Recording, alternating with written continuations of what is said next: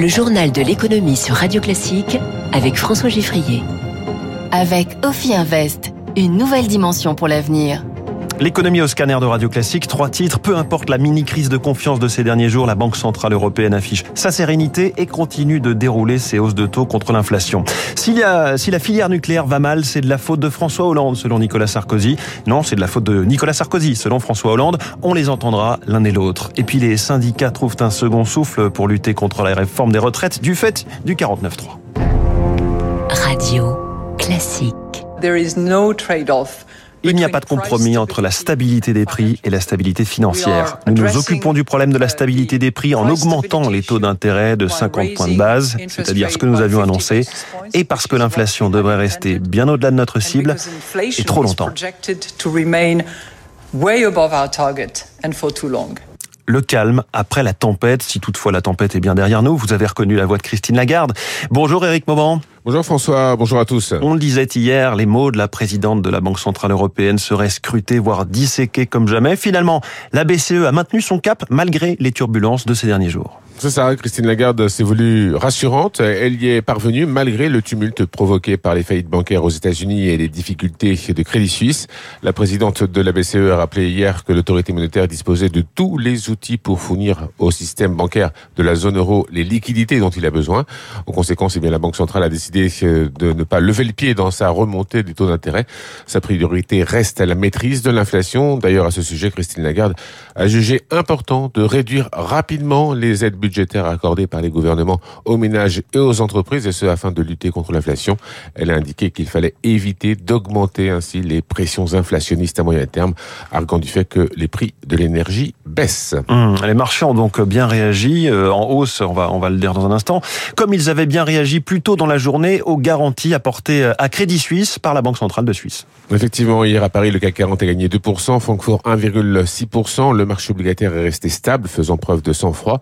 La BCE a abandonné toute indication sur la future trajectoire de sa politique monétaire. Les investisseurs ont interprété cela comme l'approche de la fin du mouvement de hausse des taux. Par ailleurs, la Banque Nationale Suisse est intervenue rapidement pour assurer un soutien financier au Crédit Suisse, de quoi permettre un rebond des marchés financiers et de corriger également les excès de la veille. En revanche, Eric, dans la journée, il y a eu des inquiétudes sur le sort d'une banque américaine. À nouveau, il s'agit de First Republic, inquiétudes qui ont conduit des grands noms de Wall Street à réagir. Absolument. First Republic, 14e banque américaine par la taille des actifs, gère 212 milliards de dollars fin 2022. Elle fournit des services de banque privée pour les particuliers et les entreprises.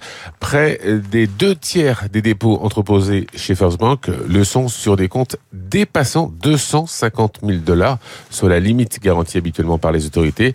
Le risque est donc de voir les clients venir en nombre retirer leur argent. Pour éviter un tel scénario et calmer les esprits, eh bien 11 grandes banques américaines se sont engagés à verser à la banque californienne $30 milliards de dépôts en signe de confiance dans le système bancaire américain. Eric Mauban en direct pour Radio Classique. Nouvelle hausse des taux de la Banque Centrale Européenne. François Vidal y reviendra dans son édito à 7h10. Les marchés financiers ont donc été dans le vert hier. Dow Jones plus 1%, Nasdaq plus 2,5%, CAC 40 plus 2% à 7025 points. À Tokyo, le Nikkei est en ce moment en hausse d'un peu plus d'1%. L'euro est légèrement remonté à $1,0650. Le pétrole, le baril de Brent est à $75. Le pétrole, justement, Total Énergie dans l'actualité avec d'abord une annonce qui ne va pas manquer de faire réagir, pour ne pas dire faire polémique. Patrick Pouyanné, son PDG, pourrait voir son salaire augmenter de 10%. C'est le conseil d'administration du groupe qui va proposer cette augmentation lors de la prochaine assemblée générale des actionnaires de Total. La hausse vient d'une part de l'augmentation du salaire de 10% sur la partie variable, la rémunération fixe d'1,5 million d'euros n'évoluant pas, et d'autre part de la hausse de 10% du nombre d'actions de performance attribuées à Patrick Pouyanné. Total qui a annoncé hier matin aussi qu'il allait vendre 1600 stations-service en Europe, principalement en Allemagne et aux Pays-Bas. Il y aura notamment une alliance avec le Canadien Couchetard. Couchetard, souvenez-vous, c'est ce groupe de dépanneurs, stations-service plus supérettes qui avait tenté de racheter Carrefour il y a 2 ans. Une audition très attendue, mais un peu éclipsée par les débats sur la réforme des retraites, celle de 2 anciens présidents de la République, Nicolas Sarkozy, François Hollande, invités hier à répondre aux questions de la commission d'enquête de l'Assemblée nationale sur la perte d'indépendance énergétique de la France. Pourquoi la production d'électricité a baissé ces 10 dernières années. Comment expliquer la situation actuelle d'EDF? Un duel à distance entre les 2 anciens présidents. Audition qu'a suivi Eric Koch pour Radio Classique. Un Nicolas Sarkozy à l'offensive. Si la France a perdu de sa souveraineté en matière d'énergie, la responsabilité est à chercher du côté des errements de son successeur. Je rappelle que le projet de Penly a été arrêté par François Hollande. Nous avons perdu 12 ans. L'origine du mal, selon l'ancien président, l'accord entre les socialistes et les Verts en 2011. Il visait à baisser la part du nucléaire dans le mix énergétique de 75 à 50%.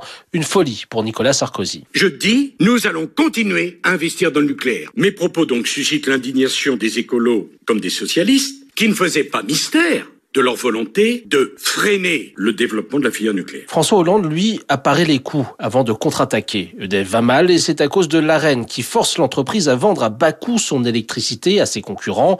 Mécanisme en place avant son mandat, mais aussi mal utilisé par l'actuel gouvernement. S'il y a une décision contraire à la filière nucléaire, c'est bien la loi NOM de 2010 qui va inventer le mécanisme de l'ARENH, à laquelle s'est ajoutée la décision gouvernementale de relever le volume de l'ARENH. Et donc, c'est EDF qui a été affaibli délibérément. Bref, pour les deux anciens présidents, le véritable coupable, c'est peut-être le manque de temps, celui d'un second mandat, pour donner un sens aux décisions qu'ils ont prises. Éric Cuoche, l'exécutif hier a donc décidé d'avoir recours au 49.3 pour faire passer la réforme des retraites, un vice démocratique pour la CFDT, passage en force pour la CGT. Alors dans les secteurs qui ont entamé ces dernières semaines une grève reconductible, l'annonce du 49.3 ne fait que renforcer la détermination des salariés, Zoé Pallier. La colère est montée d'un cran, résume le secrétaire fédéral Force Ouvrière à la RATP, dont les salariés ont convergé en nombre hier vers la manifestation parisienne. Ça réveille ceux qui étaient contre la réforme, mais qui pensaient qu'elle serait votée, analyse le syndicaliste. Il confie, on n'arrivera peut-être pas à tenir longtemps une grève dure, mais il y aura un conflit larvé jusqu'à la prochaine loi travail. Côté SNCF, l'appel unitaire à la grève reconductible tient toujours. Le 49.3 n'est pas illégal, mais il est révoltant. Et c'est un fort levier de remobilisation, estime la CFDT Cheminots. Dans l'éducation, des syndicats envisagent d'appeler à la grève la semaine prochaine pendant les épreuves du bac. Quant aux éboueurs, ils promettent d'étendre le mouvement à une vingtaine d'autres villes. Enfin, la CGT Mine Énergie consulte sa base pour décider de la suite. Toutes les pistes sont explorées, comme multiplier les coupures ciblées. Son secrétaire général alerte, à un moment donné, on risque de ne plus pouvoir contenir la colère des agents. Et puis à la veille du week-end, je vous signale la sortie du dernier épisode du podcast Secret de dirigeant dans lequel Céline Cazoulis interroge des patrons et patronnes sur leur carrière. Cette semaine, Christiane Lambert, la patronne des agriculteurs qui s'apprête à lâcher les rênes de la FNSEA. Elle raconte les a priori sur le métier, elle dit pourquoi elle arrête, comment son exploitation a tourné pendant ces années à Paris et comment son domicile se transformait souvent en centre d'appel pour agriculteurs en galère et ce, aux grandes dames de ses deux fils. Guillaume et Thibault, quand ils étaient petits, disaient souvent « Bureau de Madame Lambert, assistante sociale, bonjour ». C'est vrai que souvent les appels étaient de la part d'agriculteurs qui avaient des problèmes. Vous savez, on nous appelle rarement pour nous féliciter. Maintenant, un peu plus. Avec le téléphone portable et les SMS, il y a plus des petits messages sympas d'encouragement ou après des passages télé ou des articles dans la presse. C'est vrai que les gens appelaient et ça durait longtemps. C'était aux heures des repas, forcément, parce que c'est là où ils me trouvaient. Ça a été pesant parfois pour les enfants, ça. Secret de dirigeant, un podcast original Radio Classique signé Céline Cazoulis, à retrouver sur toutes les plateformes de podcast et sur radioclassique.fr.